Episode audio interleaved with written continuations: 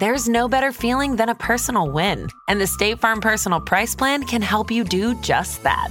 Talk to a State Farm agent today to learn how you can bundle and save with the Personal Price Plan. Like a good neighbor, State Farm is there. Prices are based on rating plans that vary by state. Coverage options are selected by the customer. Availability, amount of discounts and savings, and eligibility vary by state. Ryan Reynolds here from Mint Mobile. With the price of just about everything going up during inflation, we thought we'd bring our prices down. So to help us, we brought in a reverse auctioneer, which is apparently a thing.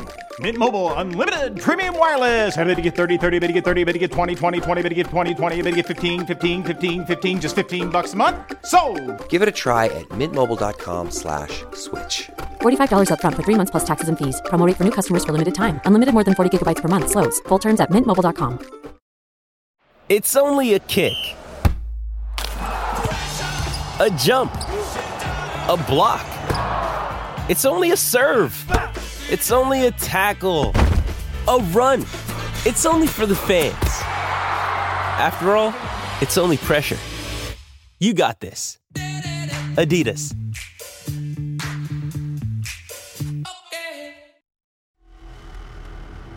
This episode features discussion of drug use and natural disasters that some people may find disturbing.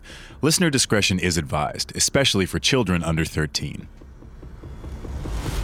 It was almost 100 degrees on June 18, 2013, and 21 year old firefighter Brendan McDonough was on a hillside setting dry brush aflame with a blowtorch. Brendan was a second season member of the Granite Mountain Hotshots, an elite team of wilderness firefighters based out of Prescott, Arizona.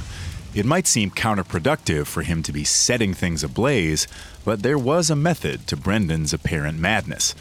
About a mile off, a ferocious wildfire was ripping through the mountains. Brendan and his crewmate, 30 year old Chris McKenzie, were working to contain the blaze with a controlled burn. Using their torches, they reduced small patches of brush to ashes, destroying the fuel that the larger fire needed to survive. Unfortunately for Brendan and Chris, the wildfire was moving toward them faster than they expected. And before they could finish the job, it was upon them. Walls of fire, 20 to 30 feet high, billowed through the trees, lighting up the brush in the clearing.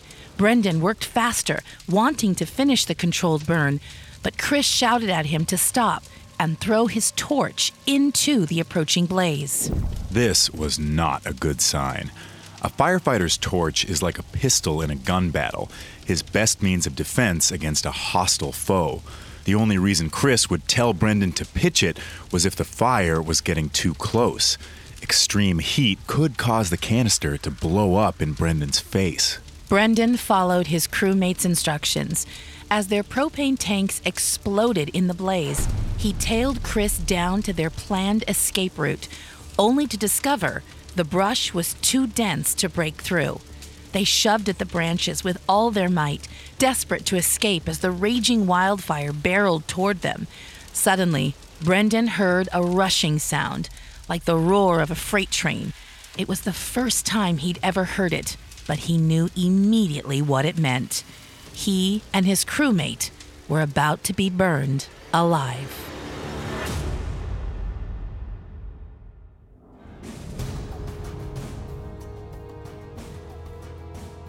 Welcome to Survival, a Parcast original. I'm your host, Irma Blanco. And I'm Tim Johnson. Every Monday, we'll take you inside incredible true stories of life or death situations. You can find episodes of Survival and all other Parcast originals for free on Spotify or wherever you listen to podcasts. To stream Survival for free on Spotify, just open the app, tap Browse, and type Survival in the search bar. At Parcast, we're grateful for you, our listeners. You allow us to do what we love. Let us know how we're doing. Reach out on Facebook and Instagram at Parcast and Twitter at Parcast Network. And if you enjoyed today's episode, the best way to help us is to leave a five star review wherever you're listening. It really does help. This is our first episode on the Yarnell Hill fire, sparked by a lightning strike in the Arizona mountains on June 28, 2013. Yarnell Hill initially seemed like a small and relatively easy to control blaze. But unusual weather combined with extreme drought conditions whipped the flames into a 2,000 degree inferno in which 19 hotshots tragically lost their lives. This week, we'll meet Granite Mountain hotshot Brendan McDonough, a recovering addict who joined the crew for a chance at personal redemption. We'll see how the intense training and team environment prepared him to face a blaze that nearly claimed his life. Finally, we'll see how that moment was eclipsed by a catastrophe 12 days later when Brendan and his crewmates faced a wildfire raging out of control.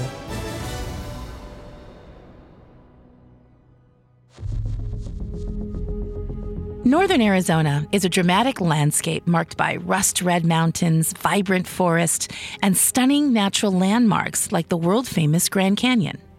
It's also one of the most dangerous places in the country for wildfires.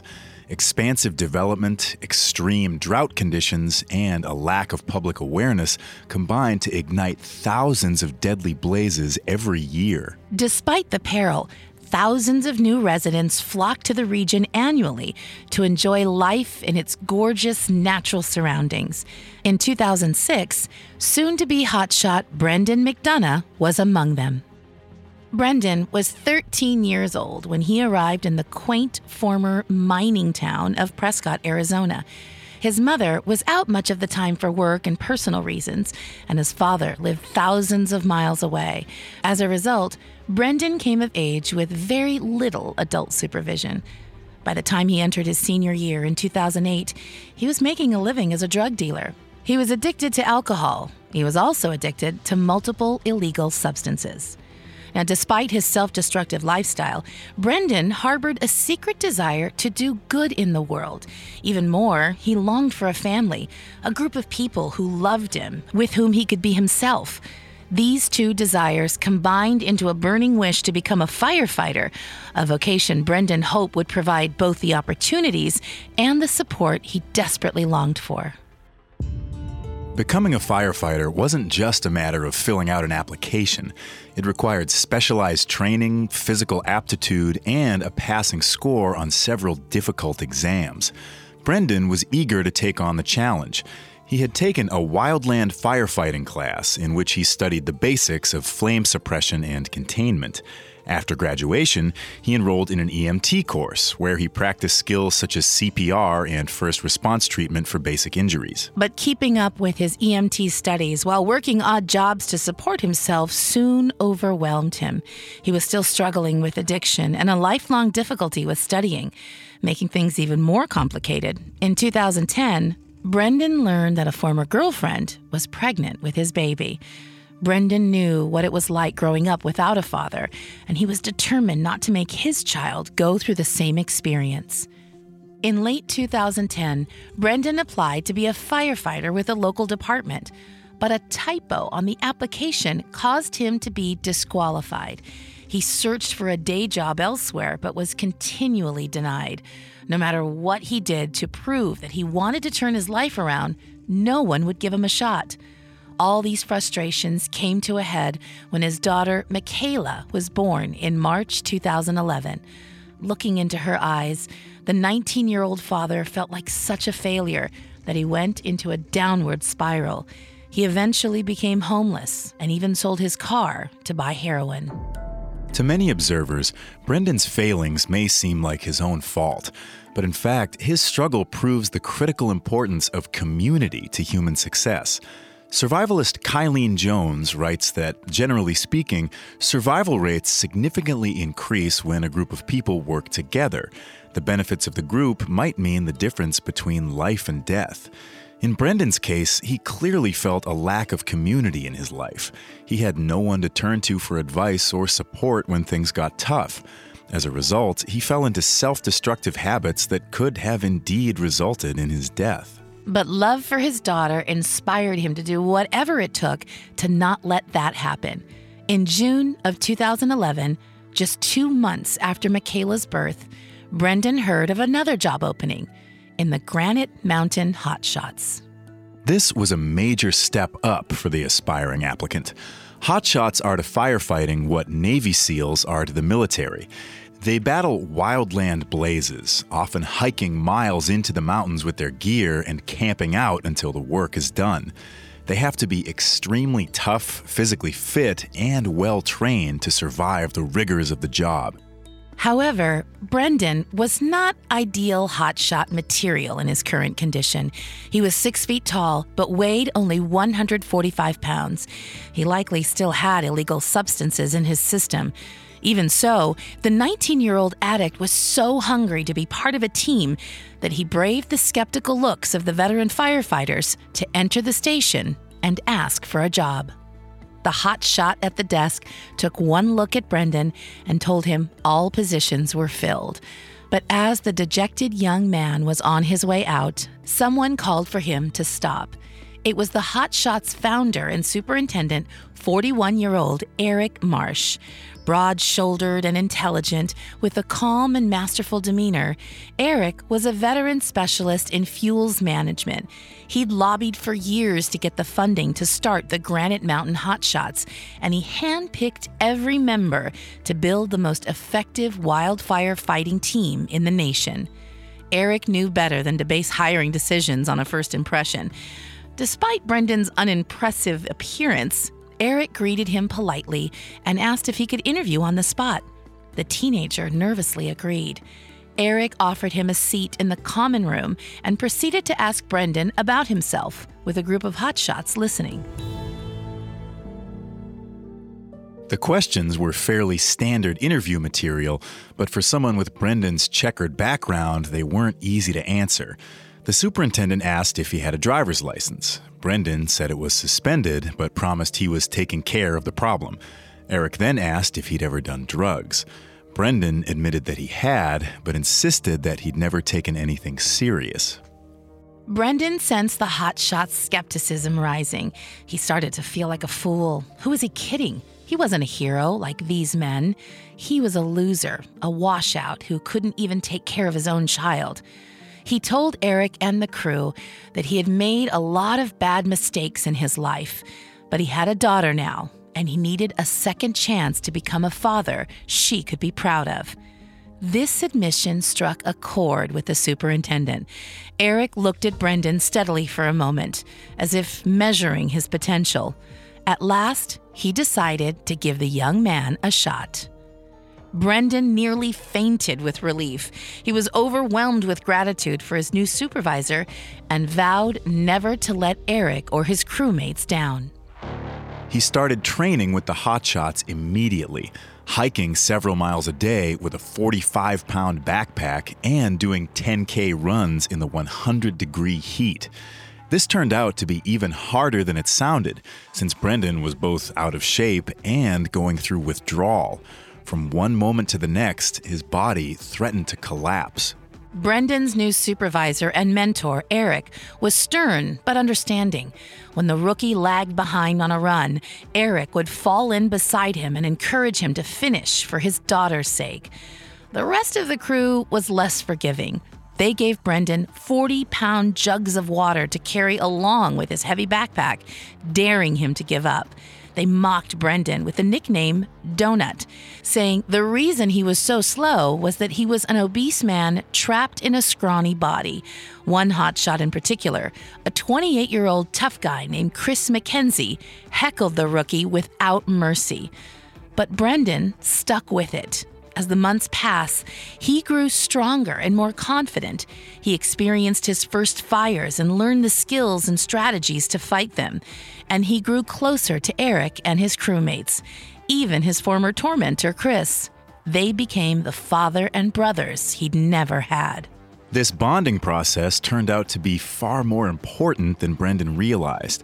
For years, Eric had predicted that a major wildfire would scour the Prescott area. He trained his team relentlessly so that when the time came, they would be ready. Finally, they got the call on June 18, 2013, to assist with the 7,000 acre Doce fire on Granite Mountain. Brendan was amped about the challenge. Now 21 years old, he was in his second season as a Granite Mountain hotshot. But this was his first chance to defend his own home. He wanted to prove to people who knew him, especially his two year old daughter, that he was no longer the drug addled mess he used to be. Eric, Chris, and the other hotshots were likewise energized by the thought of protecting their home turf. They set to their task with gusto, clearing a path of brush along the mountain to deprive the blaze of fuel. This was called building a fire line, and it was a tough and dirty job. It required digging up hundreds of yards of earth, cutting down trees with chainsaws, and hauling away brush by hand. But the firefighters knew it was a critical first step to controlling what might become a deadly disaster. Once the line was cleared, Brendan and Chris were ordered to head up the trail and start a controlled burn. The goal was to eliminate even more debris to further contain the flames. Brendan and Chris had long gotten past the hazing phase in their relationship, and by now, they were a dynamic team. Even so, they quickly realized that they had started their job too late. The wildfire was racing down the hill toward them. Within minutes, their position would be overrun.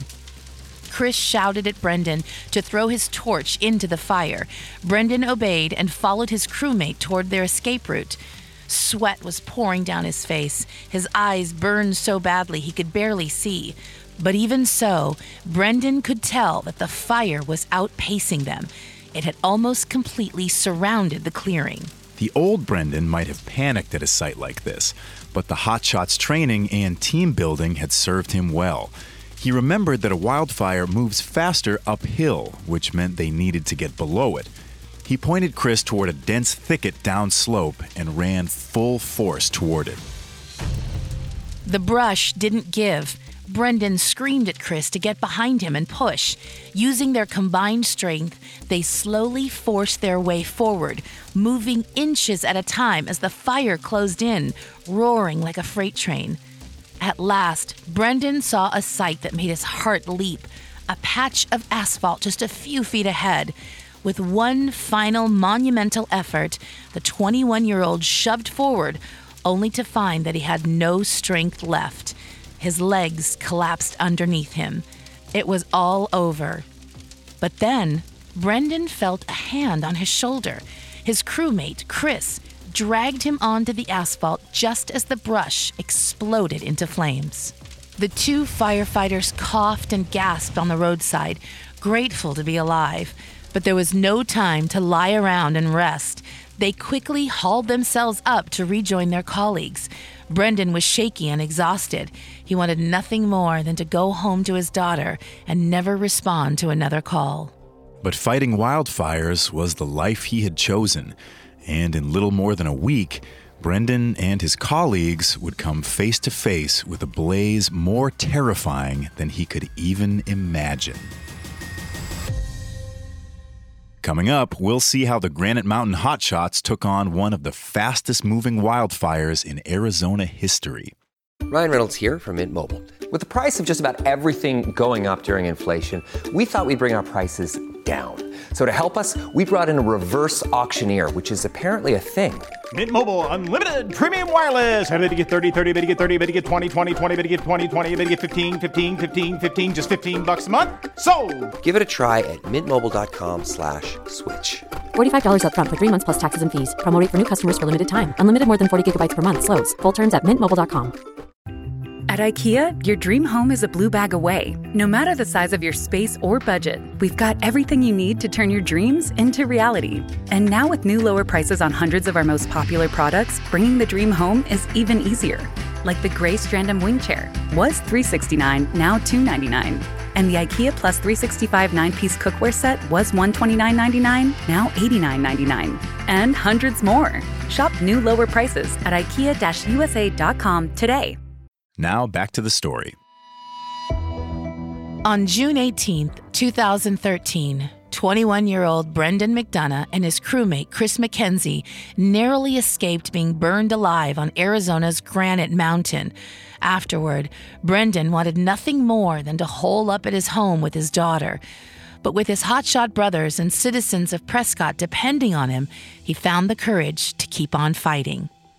After his close call, Brendan continued fighting the Doce fire with his crewmates for three more days. When it was over, his body finally collapsed. He came down with the flu and had to ask for a couple days off to get back in shape. This was the height of fire season, and the superintendent couldn't afford to lose anyone. But he knew he had to give his young crewmen time to recuperate. As survival expert John Lofty Wiseman notes in the SAS Survival Handbook, good health is critically important in disaster scenarios. After a period of high stress and fatigue, adequate rest can mean the difference between life and death. Brendan appreciated the break, but he also knew that his brothers and mentor were counting on him. So after just two days of rest, he went back to work on the first morning of what would soon become known as the deadly Yarnell Hill Fire. He arrived at the station on June 30th, 2013, at half past five in the morning.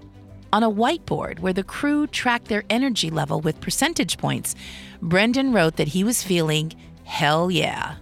Although Brendan used it as an opportunity for humor, the whiteboard actually served a serious purpose. Every time they went out in the field, the hotshots were risking their lives.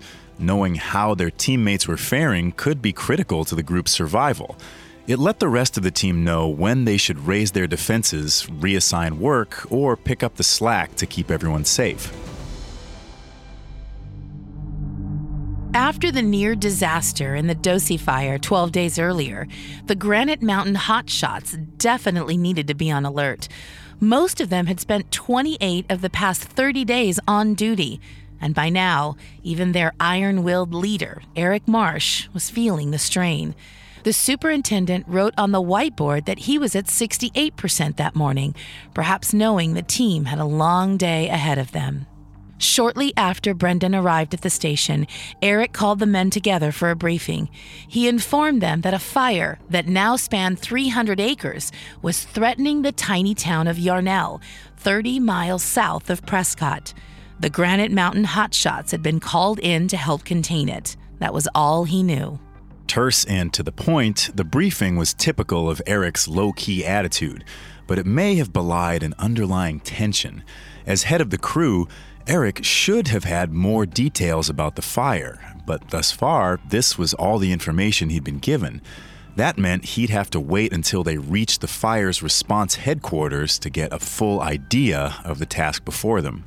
With decidedly less enthusiasm than they'd had going into the Doce fire, the hotshots loaded up. Eric drove his Ford F 550 superintendent's truck. Brendan and Chris climbed into one of the department's two buggies, crew transport vehicles packed with power tools, medical equipment, and other gear that would help contain the fire. Most of the hotshots slept inside the buggies on the way to Yarnell. They were all worn out from weeks of nonstop work and by the time they reached their destination around 8 a.m., the Arizona sun was already blazing. The fire's command center was located in the town of Yarnell, Arizona, a town of about 650 residents that lay far from the blaze's current path. The Granite Mountain hotshots parked their trucks alongside the main drag, and Eric went into the command center for a briefing. Meanwhile, Brendan, Chris, and several other crew members milled around outside. Brendan passed the time scoping out the town. He knew Yarnell's quaint shops and Old West history well, having grown up in a similar town just 30 minutes north. But this was his first time seeing Yarnell from a firefighter's perspective. He noticed that the town was wedged in a canyon between two steep, dry hillsides. He also observed that there was just a single road that passed through town, meaning there were only two possible ways out. Fortunately, the fire was currently several miles away from Yarnell, and from what Brendan could tell, it didn't represent much of a threat. He saw smoke rising from the hillside in a slow moving light gray cloud and interpreted it as a promising sign. Generally speaking, the lighter the smoke, the more stable the fire, and a less active fire is easier to contain. Brendan pointed out the pale, lazy cloud in the distance to his crewmate Chris. He joked that with a fire that small, they'd be home in time for dinner. Chris responded with a hopeful laugh, but when Eric emerged from the station, it was easy to see he didn't share their optimism. Eric instructed the men to load back up and head toward the fire line. He'd give them further instructions when they got there. So back the crew went into their buggies, with Eric leading in his F 550.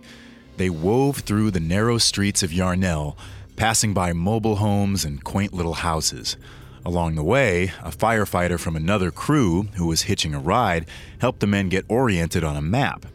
He also pointed out a nearby ranch, which he called Boulder Springs, a place devoid of vegetation and an ideal safe zone if the fire should happen to turn their way. Soon, the trucks reached the end of the asphalt. The crew continued into the foothills along a dirt road as far as they could. Then they parked in a clearing, shouldered their gear, and began the long hike up to the fire line. Brendan marched in the middle of the single file group. He'd come a long way since his early days in training, when Eric had to run beside him to get him to finish. Even so, the heat and the dust were stifling, and he found himself praying they'd reach their destination soon and get the job done quickly. After about a mile of uphill hiking, Brendan crested a ridge and caught sight of the fire in the distance.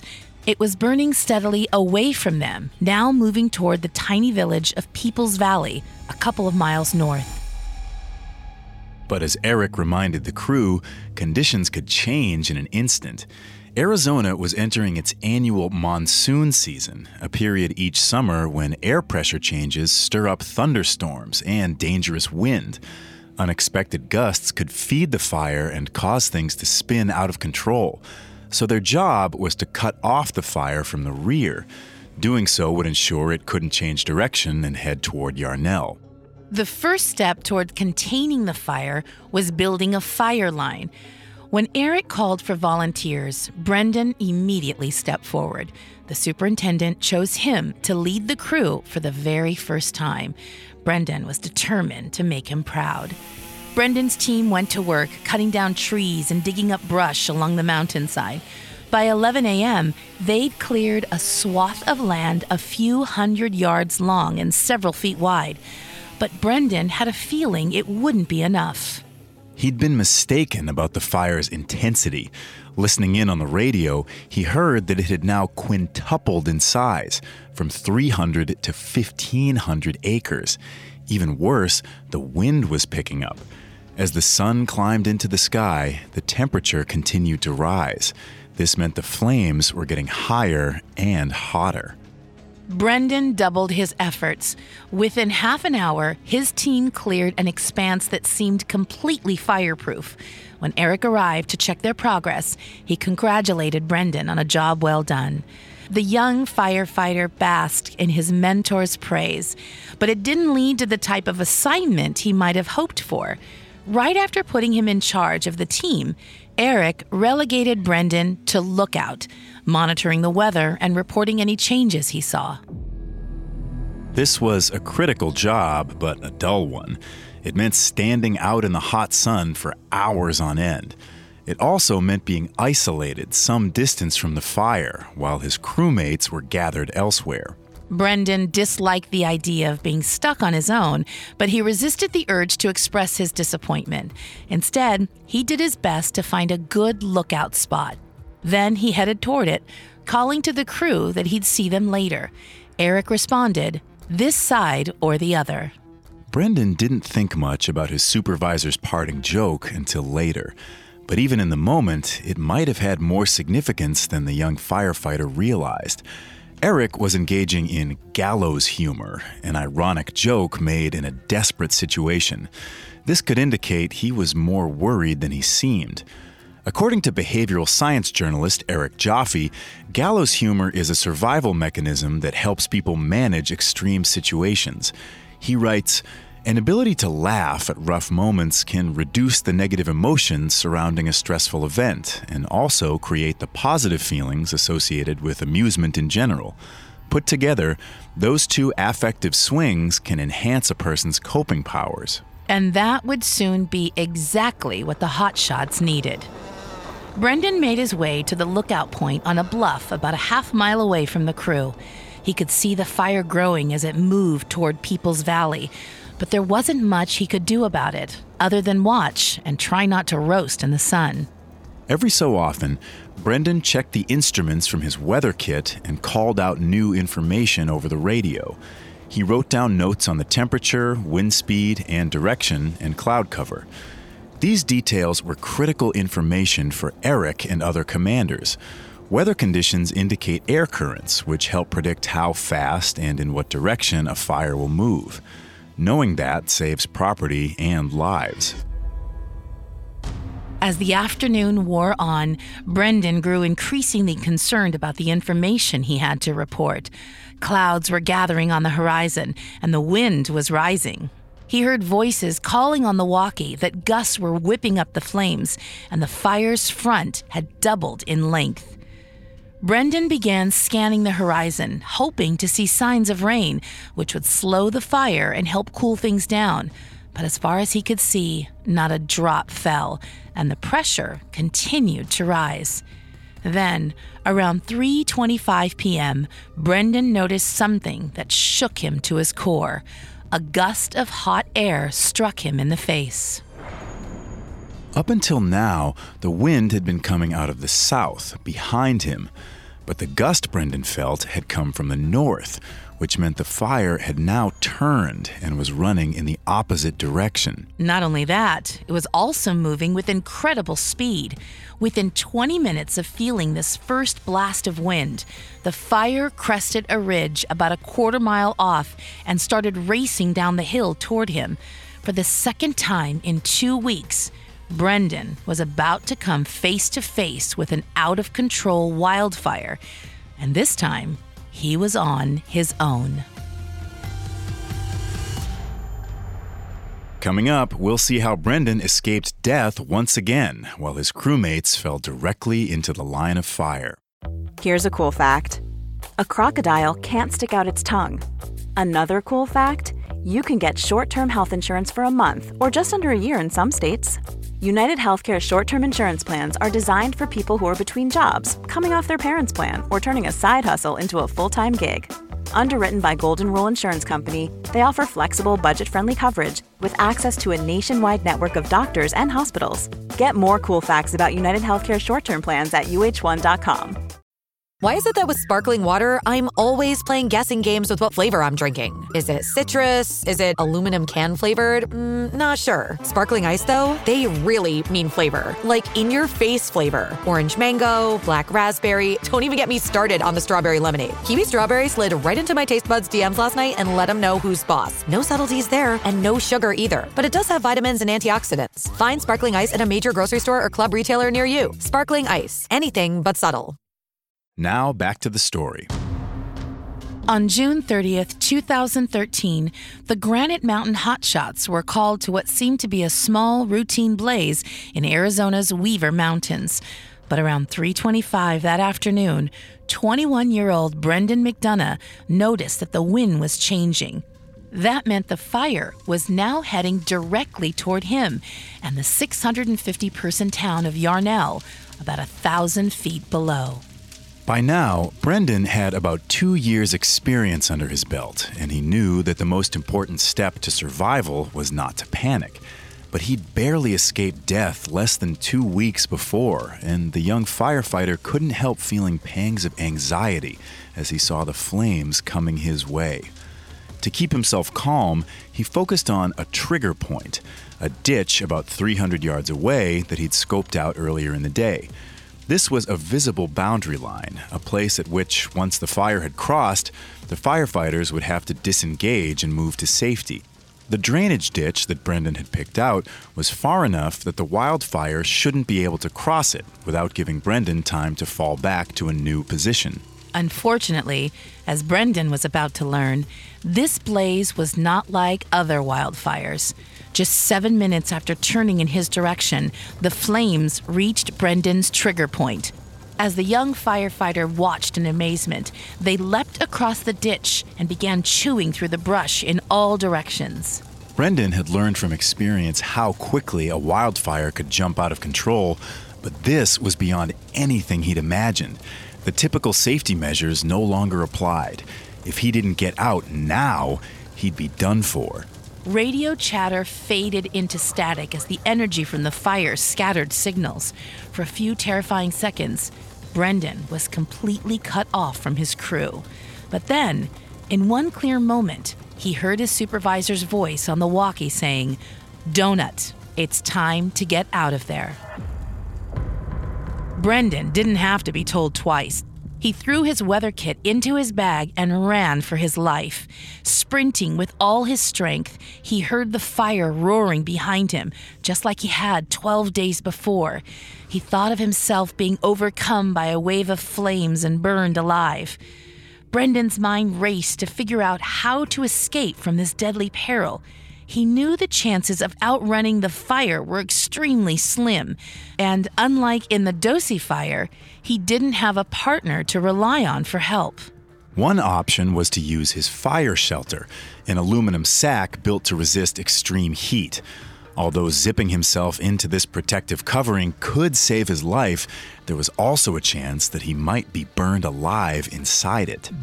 As Brendan contemplated this horrific possibility, he raised his radio to call out to his brothers one last time. But then, to his amazement, he saw something that almost seemed like a mirage. A utility terrain vehicle roared into the clearing, driven by the supervisor of another hotshot crew. His name was Brian Frisby, and he'd seen the blaze approaching Brendan's position. He raced up to the young firefighter and told him to jump in.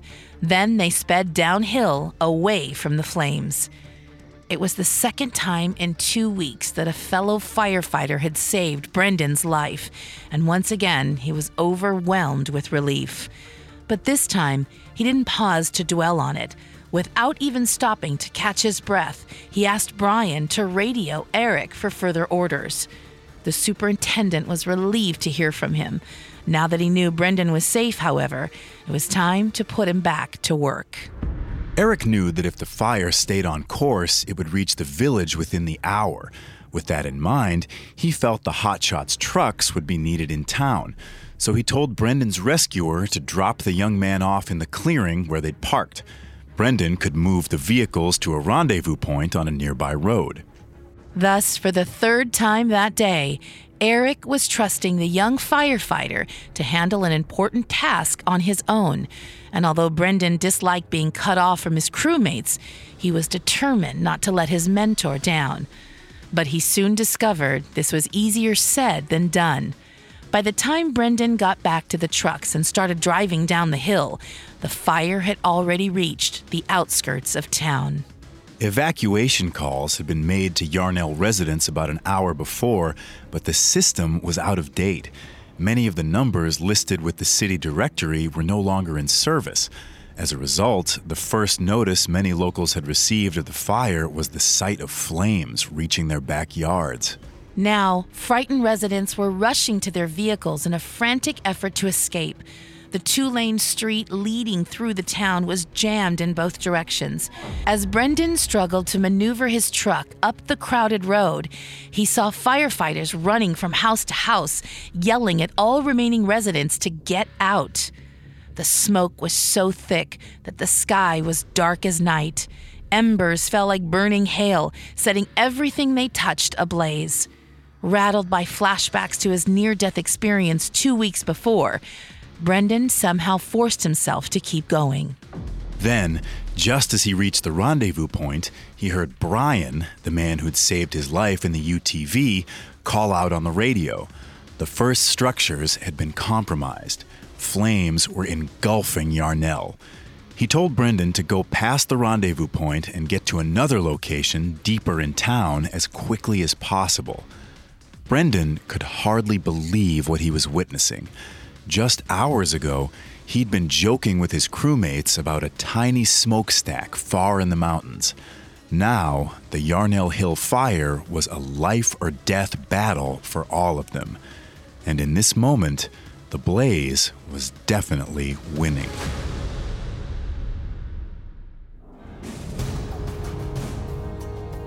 Thanks for listening to Survival. We'll be back next week to see the Granite Mountain Hotshots confront a 3,000 degree firestorm as Brendan races to save the town of Yarnell. For more information on the Yarnell Hill fire, amongst the many sources we used, we found Brendan McDonough's book, Granite Mountain, the first hand account of a tragic wildfire, its lone survivor, and the firefighters who made the ultimate sacrifice, extremely helpful to our research.